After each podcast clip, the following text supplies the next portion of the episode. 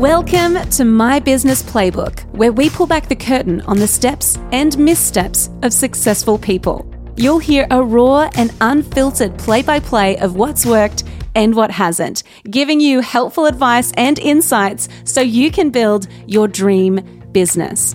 I'm your host, Laura Higgins, and this is My Business Playbook.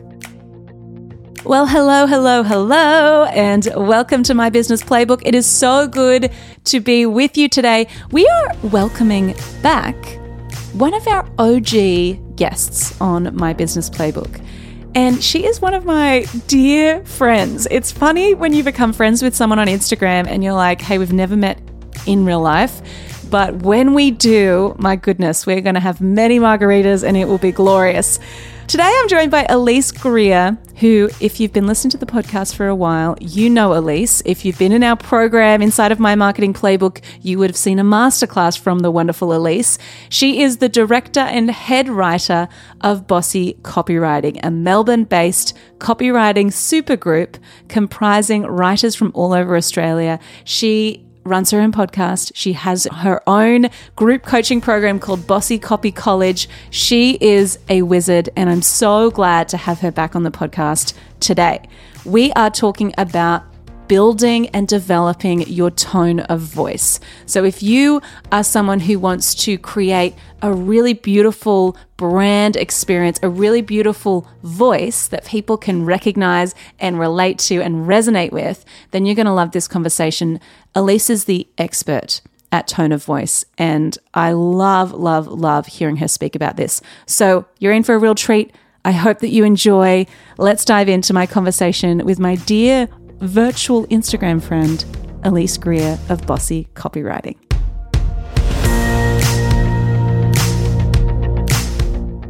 Hello, Elise. So good to see you. Thank you so much for joining us. You were one of the first people I interviewed when I started My Business Playbook, and so I am very, very excited to have you back on the show talking about copy, talking about tone of voice, and just updating us on how everything is going with you. How are you today? What has been happening? I want to hear all the things. I am so good. I'm so happy to be here. Love coming on this podcast. It's just the best. And lots and lots of things have happened. I think I was thinking about it earlier. I think it was like 2 years ago that, well, you would know because that was around the time that you launched your podcast. So I think it must have been 2 years ago.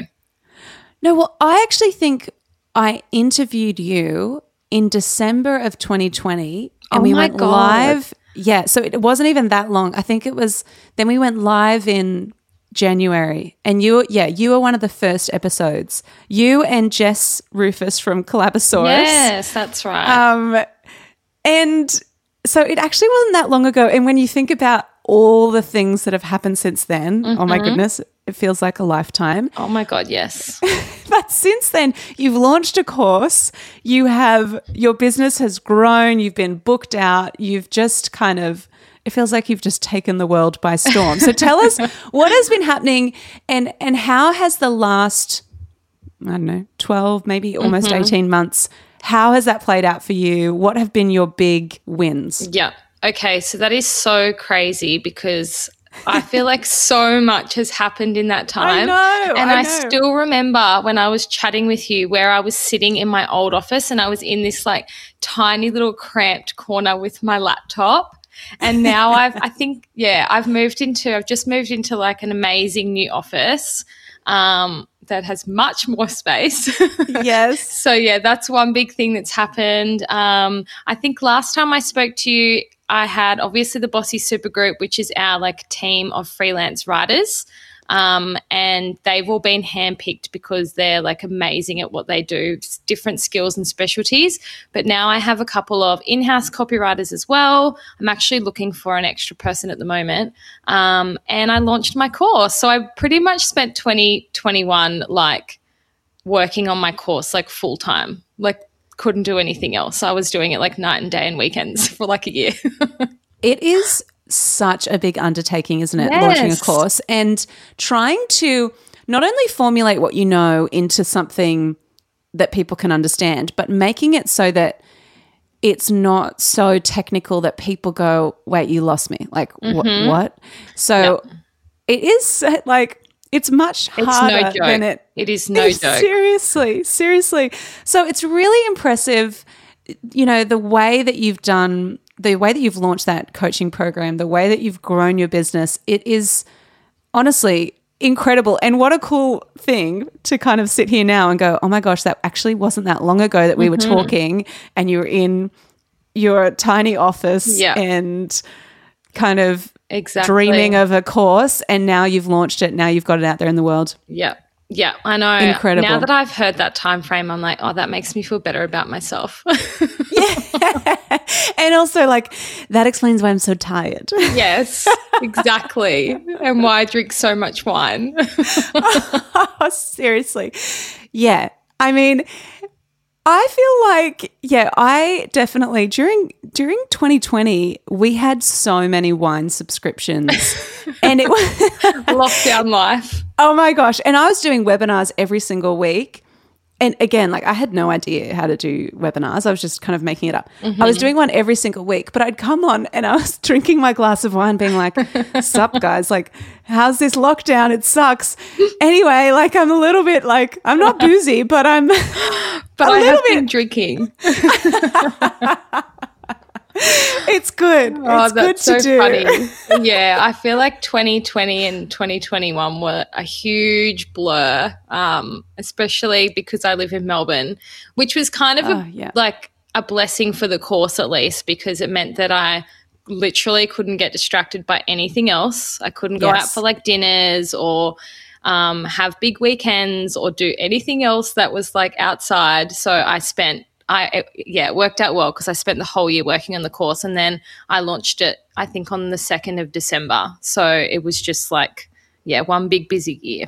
Yeah, and I think it's cool to kind of look at, you know, in all of the chaos and kind of craziness of the last 2 years to be able to kind of go, oh, wow, in that our business has not only survived, but it's grown in that time. We've been able to create this leveraged product. We've been able to reach more people and help more people. I think that's such an incredible achievement. And for anyone listening, I encourage you to go back because you probably think it is way, way further back, but 12 months has gone by, it feels like a lifetime. So I encourage you to go back and think about what have been some of those big wins, because I guarantee you it's more than you think. Yes. It's really important to do that because I think running a business in COVID, running a business through everything that's going on, as we're recording this, there's been floods in New South Wales and Queensland, and it's just you kind of look at all of these things and you go, oh my goodness, it's a lot for a small business owner to be able to process and to keep pressing on and to keep showing up. And so I think it's really good to take a moment to take stock of all the cool things that you've been able to achieve in your business. Yeah, and you forget, I feel like you don't stop and do that enough, so you kind of forget. Like even when I was doing my preparing for my course launch, I was putting together this masterclass and I had to kind of talk about like how I started versus where I'm at now. And it was so crazy to compare the two because I rarely do that. And I always give myself like one big project a year. So like 2020 was all about my podcast. So again, that was like amazing that we were in lockdown for a little bit there because I actually could work on that. And then 2021 was my course, but it was so interesting to like reflect back and see, you know, that like, I think it's like a quote on Instagram that's always circulating and it's like, think back to when you, oh God, I'm going to mess it up. Think back to when you wish you were where you are now. Is that right? Yes. No, I know the exact quote that you're talking about. Yes. Yeah. And so it's good to just like stop even for 5 minutes. Like I even wrote it down on a piece of paper where Bossy was at when I first launched it, or even like a year in to now. And that just gave me so much motivation to do more and come up with more ideas because I was like, oh, okay, this might actually be working. I think I don't know if I need to go and get a job anymore. Yes, I love that. It's so, so true. Yeah. Now I want to talk about last time we chatted, which again feels like a lifetime ago. Last time we chatted, we talked about general, you know, copywriting and how to DIY your copywriting. But what I've realized about you, and I say this to everyone who comes to me and is like, I need help with copywriting.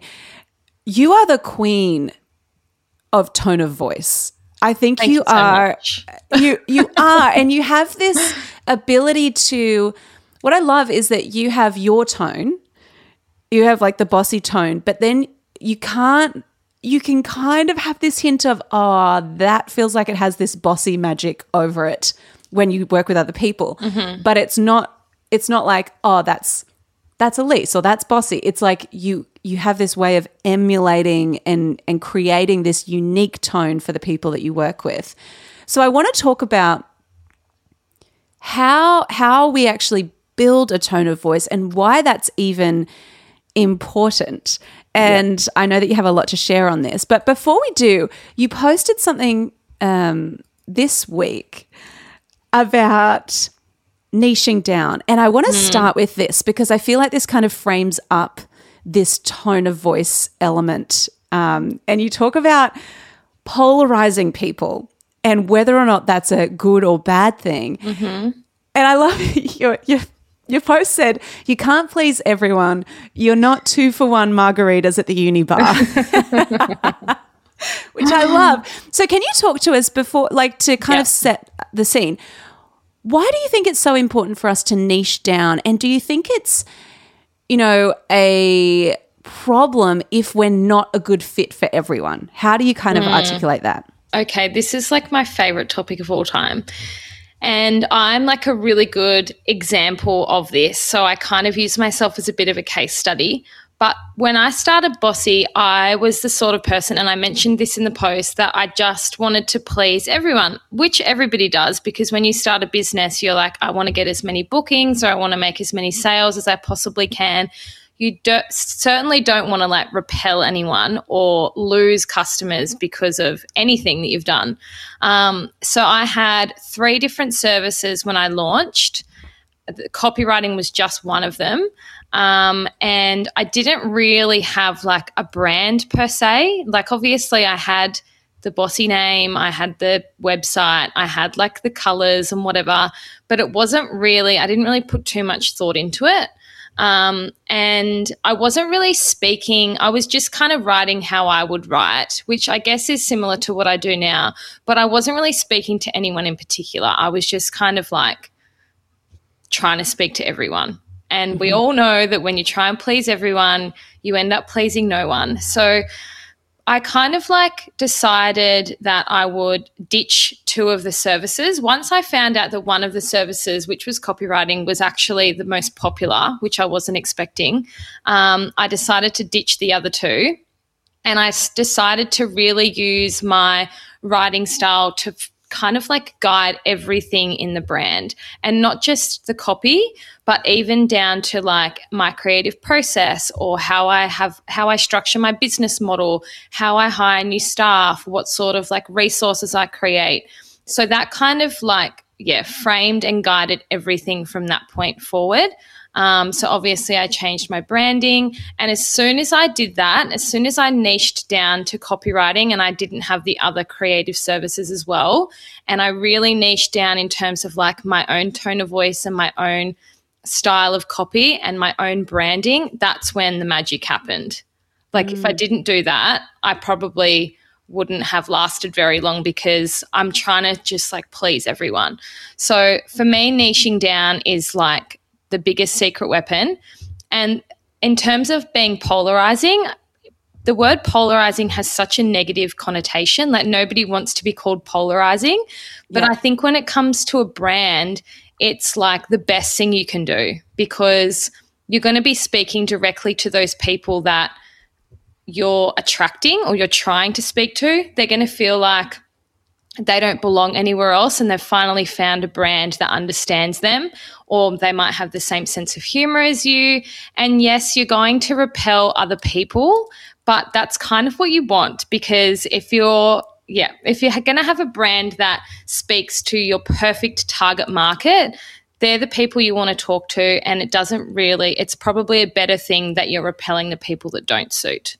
So niching down, whether it is like what services you offer, your tone of voice, your copy, everything within your business, I feel like should be really, really specific. Yeah, and I think it's funny that, you know, the journey has been for you, because it's similar for me in that it's been a bit like, we're going to do everything. We're just going to, you know, find our feet. You kind of feel like a little baby giraffe figuring it out kind of thing. And that is totally fine when you're starting. It's funny that you get to this point though. I think I've been running Lala for 5 years now. How long have you been running? 5 years as well.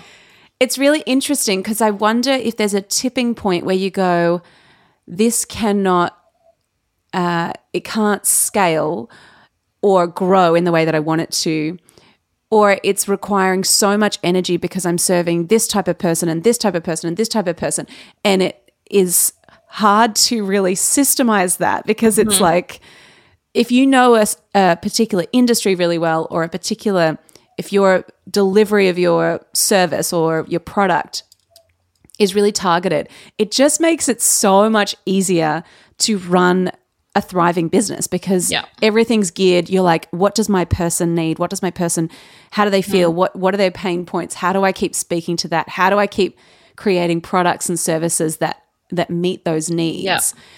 It just gives you so much more clarity and confidence. So for you, Elise, when someone comes to you, to Bossy, and is like, I want you guys to write my copy, or I want you guys to develop my tone of voice, what goes through your head when they don't have a clear niche? Does that make it more difficult for you? How do you kind of approach that? Yeah, so often I will, because I feel like tone of voice is like the be all and end all. So I will really use the tone of voice to kind of like create that niche for them. So of course there are going to be brands that have a broad range of services, or they might have a broad target market. You know, like even fashion brands or beauty brands, they're not always super specific. Whereas like with Bossy, obviously we specialize in creative copy, so it's quite specific. But for me, the tone of voice can really create that really niche brand, and the tone of voice can kind of become like the backbone of your brand. And when you think about brands like Frank Body and Go To Skincare, they're the two that everybody thinks of when they think tone of voice. Their voice and that personality is the backbone of their brand. Like everybody knows what tone of voice is as soon as you mention those two brands, because they're really witty, they're really cheeky, and it's kind of like the brand itself has its own personality. So that's the sort of stuff that I try and do, is really drill down into the brand, figure out like what they care about or what they really specialize in, or what their brand personality is, and then kind of bring that to life through the tone of voice. Yeah, that makes so much sense. So for someone who's listening and who is like, okay, so I've got my, you know, I've got my brand, I've got my logo, my colors, my fonts, and is kind of a bit like, well, what actually is tone of voice? How do you define what tone of voice is? Yeah, so very good question. Tone of voice for me is really the character of your brand. It's like your brand's attitude. It's how you communicate across all of your platforms. And rather than being like what you say, it's more how you say it. So I might have mentioned this in our previous chat, but I always liken it to like a group of friends. So often you'll have like one friend that's really wild. You'll have one friend that's really like maybe quiet or really kind.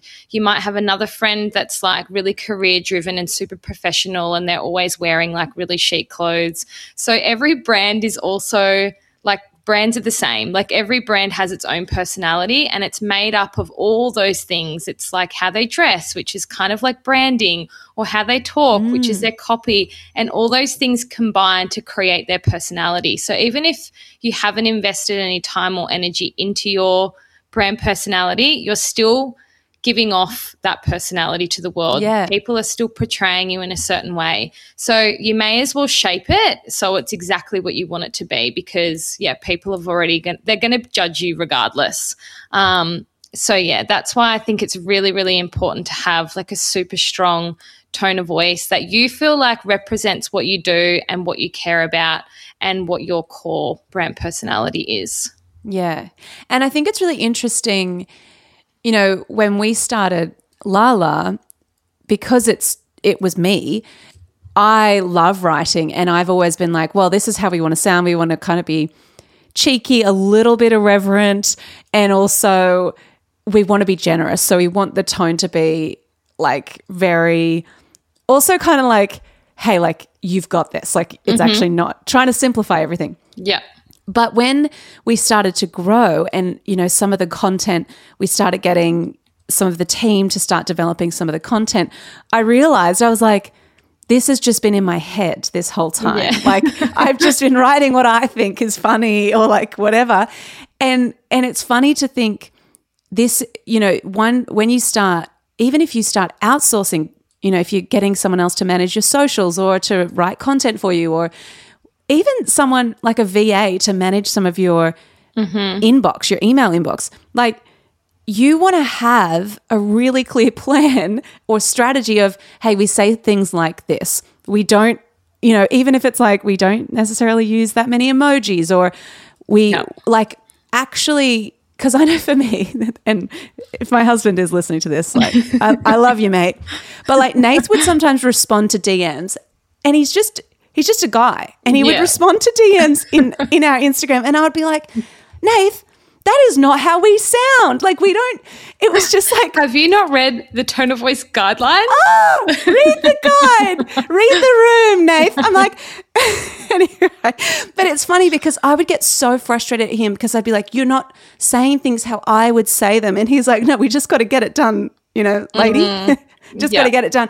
But it's this funny thing of going, well, it's actually on me to articulate in a really clear way how I want the brand to feel, how I want us to sound, and yeah, like how I want people to perceive us. And I think it's interesting you say that whether or not you're intentional with it, people do perceive you in a certain way. So you might as well control the narrative a bit more and go, exactly. Well, this is it.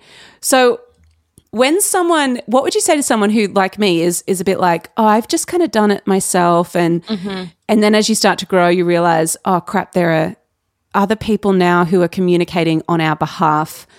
How do we actually step back and develop that tone of voice that's just in our head? Yeah. So this was the same as me, and it still kind of is because Bossy is obviously based off my writing style, and I started Bossy basically is a way to bring my writing style that I used throughout like freelance writing and blogging into copywriting. So everything is kind of my voice.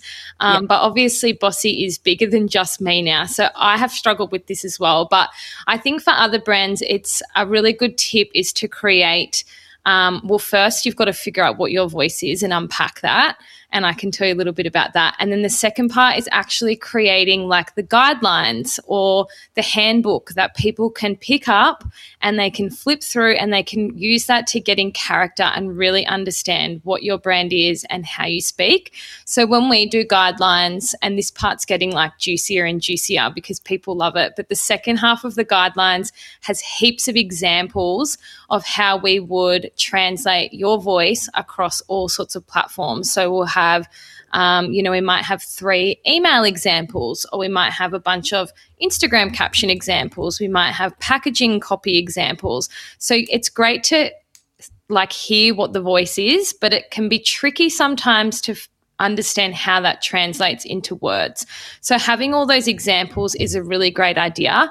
In terms of coming up with your actual voice, I find that I have kind of 2 different ways, or it's a bit of like a 2-pronged approach to coming up with the tone of voice.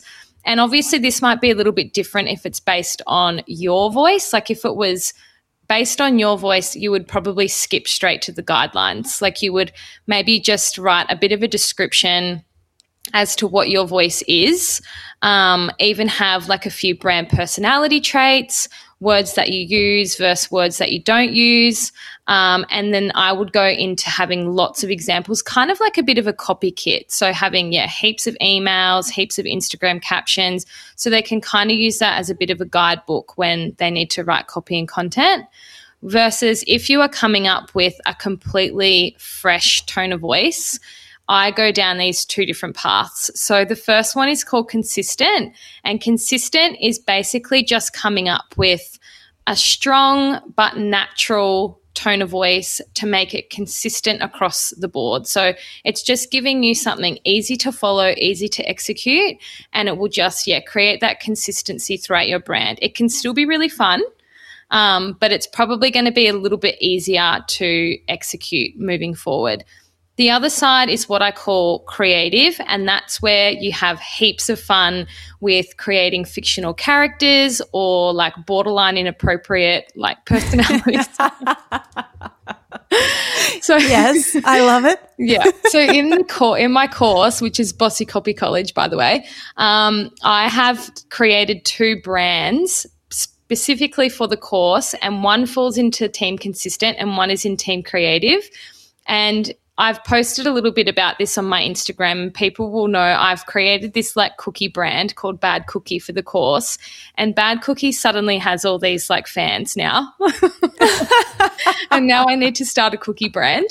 But Bad Cookie is, he's 10 out of 10 on the inappropriate scale. So it's like a love and dating theme.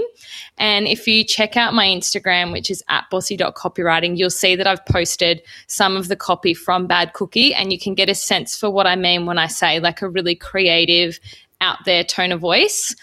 But then other brands are really just need something easy and consistent across the board. So once you've figured out kind of what direction you want to go in, obviously it's going to be very different which path you choose. But the next stage I usually go down is kind of trying to come up with, okay, so if I want to go creative, what is my fictional character going to be?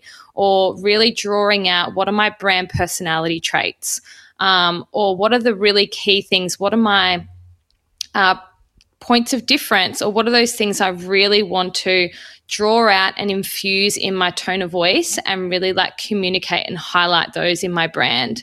Then I go into kind of like the fun stuff, and in the course this is called Research and Creative Arts, because we go through Spotify and try and find lyrics that match. We put together like word and phrase banks, we create mood boards, and then the last part is really putting together that like set of guidelines so you've got it ready to go when you start writing your copy. It's really, really hard to write your copy if you haven't done that part first, because you don't have a guide to tell you how to write the copy. So even if you don't want to go to that extreme, it's a really good idea to even just a few basic points, or even just like a Word document with a couple of different sections on it about how you would describe your brand voice, what are your brand personality traits, any words that you do and don't use, and maybe a few examples of how you would write your captions and emails and blogs and whatever else you have. That is so, so helpful and super practical, because I think a lot of our community are like, I don't know how to write copy. I don't know how to communicate the value that I bring and also communicate in a way that resonates with my audience and also reflects my brand. Like it can feel like, how do I do all of those things at once? So that's really, really helpful. And I think it doesn't need to be as complex as I think sometimes we make it out, like, oh, I need to do this full-on exercise to sort this out. But I think even like you're saying, just a Word doc, just to also, the other thing is like, if you are working with a team, you want everyone to be on the same page with how you sound. Yeah. And one thing I love as well about what you do, Elise, if I email you and you're like working away and you have an auto reply on, it's in your voice. It's not like, hey, we're out of office. Okay, bye. You know, it's like it's in your voice. Later.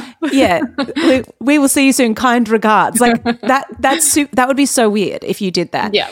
But I think, like, what do you think in terms of applying the tone internally? Do people think about how that plays out internally with clients, with other customers? How do you kind of approach that? Yeah, I don't think people do consider this very much, and I'm a huge believer in your tone of voice should filter through every single part of your brand, not just the big flashy bits like your website and your Instagram feed. So yeah, even my out of office reply is kind of witty. It's all about like being in Italy drinking spritzers. It's really got nothing to do with being out of office at all, but it seems to work. So I think really figuring out, and that's why it's really important to figure out what your brand personality is first, because it makes all this stuff easier to write. In terms of being internal, yes, even down to things like my portfolio and my pricing pack. Like, I can't tell you how many clients I have managed to secure just from the copy in my portfolio and my pricing pack, because they'll reach out. They might have found Bossy on Google. They've come to the website. They've sent me an email. We've written back like our trademark witty email. We've sent them our portfolio, and they'll often come back and be like, oh my God, this is amazing. Like, I want this. Like, we've even written portfolios for people. So those things are really, really important. And I think, yeah, people often forget about how much copy is actually involved in a brand and how much it's so important to have even those little bits that you often forget about, like your out of office email should be written in your tone of voice as well, or even like your internal documents or anything that even though a client isn't seeing it, it's still part of your brand. That for us, I realize we need to be doing that more, because our front-facing tone is one thing, but then when people interact with different members of our team, or if it's, you know, like during a course launch or whatever different moving thing is happening, it's like, oh gosh, we actually need to have, how do we respond to complaints? How do we respond to like someone not being able to access something in the course? How do we, like, all of these things, we want the tone to still be consistent. Yes. Even in that as well. Very good point. Yeah. And I feel like another good tip that you can do is create like a bit of a response register. So have like a big spreadsheet with all the possible inquiries that you might have, whether it's through your email, if somebody's making a complaint, or it could be on Instagram, you might get the same question in your DMs all the time. And then having next to that, how your brand would respond to that query. So then you really don't have to write it each time. You can either go back to the spreadsheet and pretty much just copy and paste and tweak, or you can at least use it as a bit of inspiration to write whatever you need to write. And one thing that I always try to keep in mind whenever I am writing anything is, how would my brand say this sentence, or how would my brand answer this question? So generally I will often write like a big piece of copy, and I will even break it down like sentence by sentence. Okay, so how would my brand say this sentence? Or it could be even like micro copy on your website. It might be free shipping. How would my brand or my brand personality say free shipping? So I think sometimes we just kind of like fall back onto the standard copy that everybody has. But if you really just pick everything apart and reconsider how you can say even the tiniest bit of copy, they're the things that kind of build together to create an amazing brand.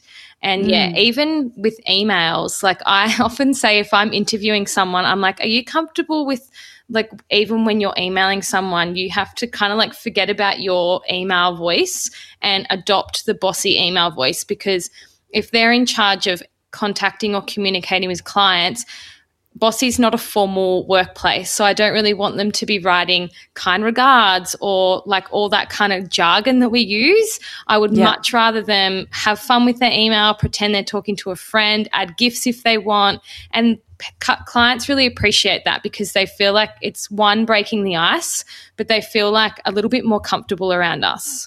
Oh, that's such a good point. And like, even that spreadsheet idea, once you have those replies, you can jump into Instagram and just add them as saved replies too. So it just, because I know, like, for me, I get stressed about, oh crap, I need to respond to that question or that DM. And I'm like, oh, I really want to respond to everyone. And so I think having a bank of more of those, how would I respond to someone saying like, oh, I loved this masterclass, or like, where can I find this PDF that you've talked about, or whatever. I think if we have, you know, a time to batch all of those responses and of course personalize them from there, but having them done in your tone of voice means that you're not having to spend as much time, because I know for me, I'm just like, I'm short on time. So I'll just be thinking, how can I fire this away quickly? And what will happen is I'll probably just, to make everyone know I'm happy, I'll like send 1,000 emojis and like so many exclamation marks. But like that's actually not, it could be better and it could be stronger by going, actually, let's just think about what are the main questions we get asked and can we have a bank of those responses? Yeah.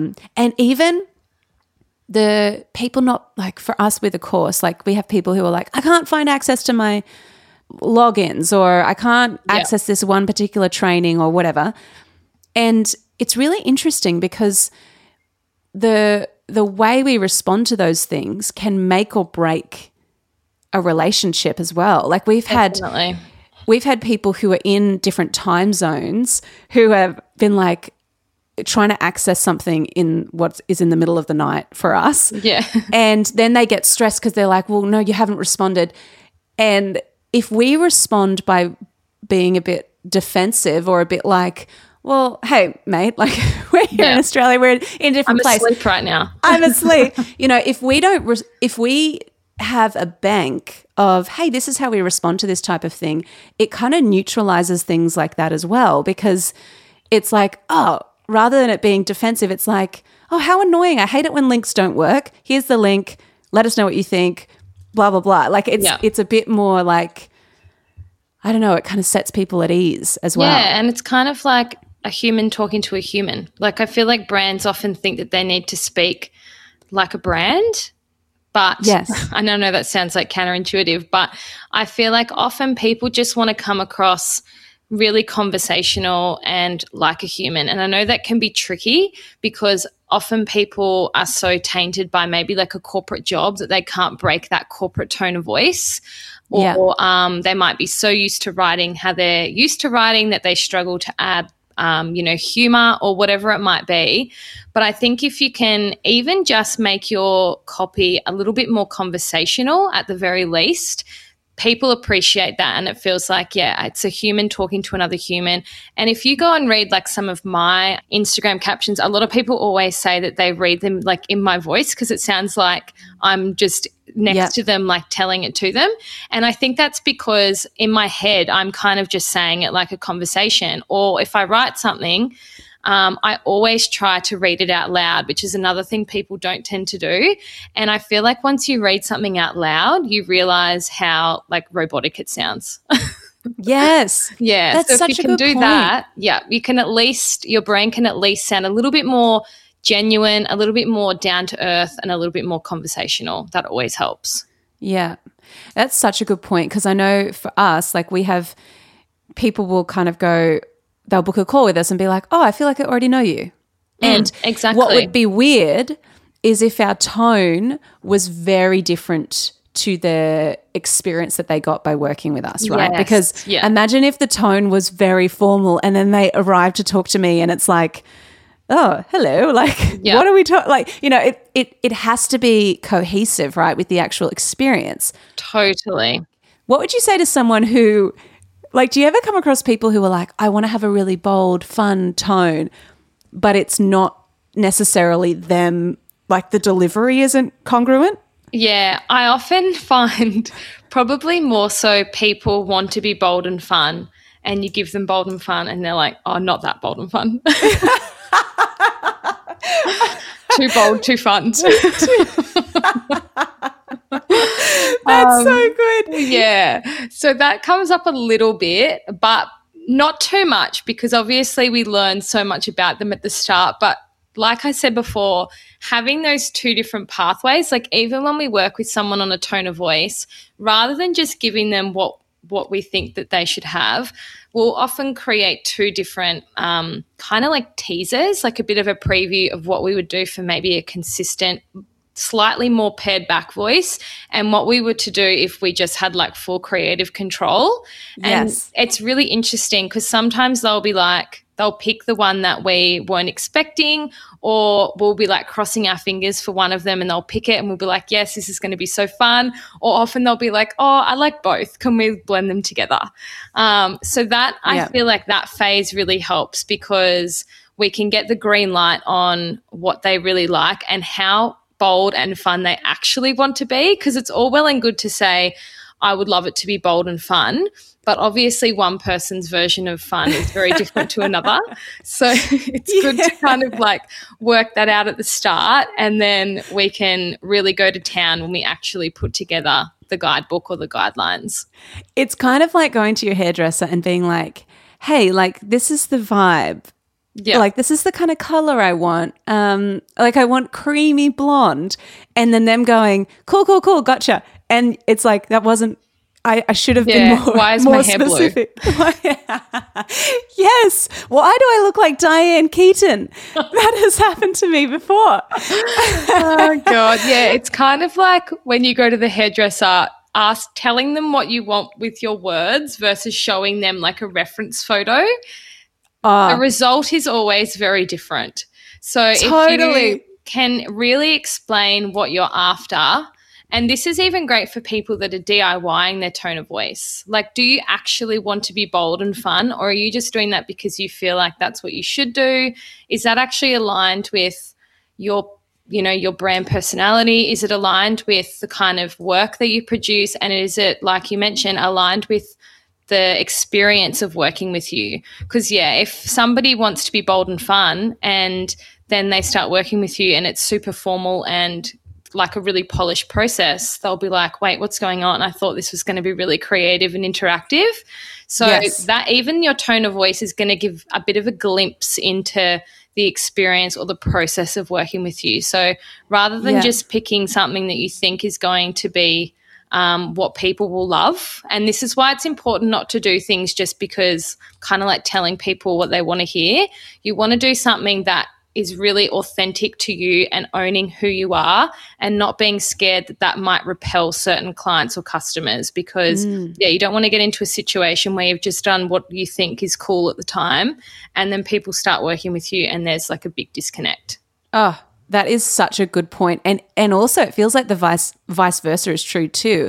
If you are in a corporate space, for instance, or a professional service, and you feel like, oh, I've got to be kind of slick and and kind of professional and whatever, but then the actual delivery isn't that, then you'll also attract the people who expect that slick, premium, you'll attract corporate. The people that don't want what you have, and you probably won't enjoy working with them very much because you're not going to be on the same wavelength. And I actually work with quite a few like corporate brands as well that say they want to be more fun, and it works so well because they're like, I might be in the financial space, but I know that I'm offering something completely different. My process, I'm talking to, you know, millennials, my process is really creative. And when people think finance, that's not what comes to mind. So they want to kind of like flip it on its head. So yeah, it's really got to align with everything. Everything has to be aligned. Yes. Oh, Elise, you are incredible, and I know that this is really going to help our listeners. So anyone listening, if you want to connect with Elise, check out more of what she is doing, head on over to Instagram and you can find her at bossy.copywriting. But can you tell us just quickly, where can people learn more and where can people engage with you more to develop their tone of voice, to start DIYing their copy? Sure. So basically I started the course for people that wanted to DIY. So it's generally for people who might be a startup or a side hustle and they want to have like the agency experience or the bossy experience, but they might not be ready to hire an agency yet.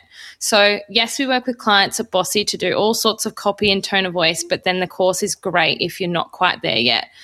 So if you want to learn more about that, just head on over to Instagram at bossy.copywriting. You can send me a DM and I will be happy to give everyone a little sweet discount if anyone is interested in joining the course as well. Amazing. Well, we will put a link in our show notes and that sweet little discount code in there too.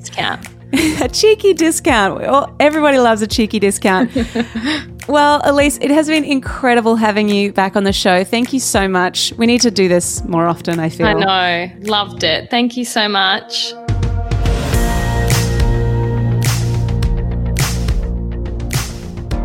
Well, I hope that you got a lot out of that conversation.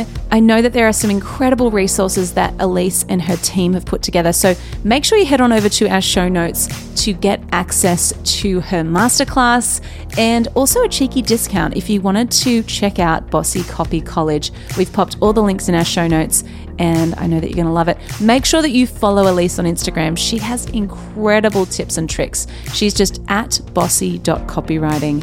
And yeah, I hope that you love it. If you loved this episode, then please, please, please share it with your business bestie. This is a really, really great topic to understand and to unpack. And if you love it, leave us a little sneaky review. That's always nice. I love reading nice reviews, not mean ones, but nice ones. I love reading those ones. All right, I hope that you have a wonderful week. We will see you back here, same time, same place next week. In the meantime, my friend, go get 'em.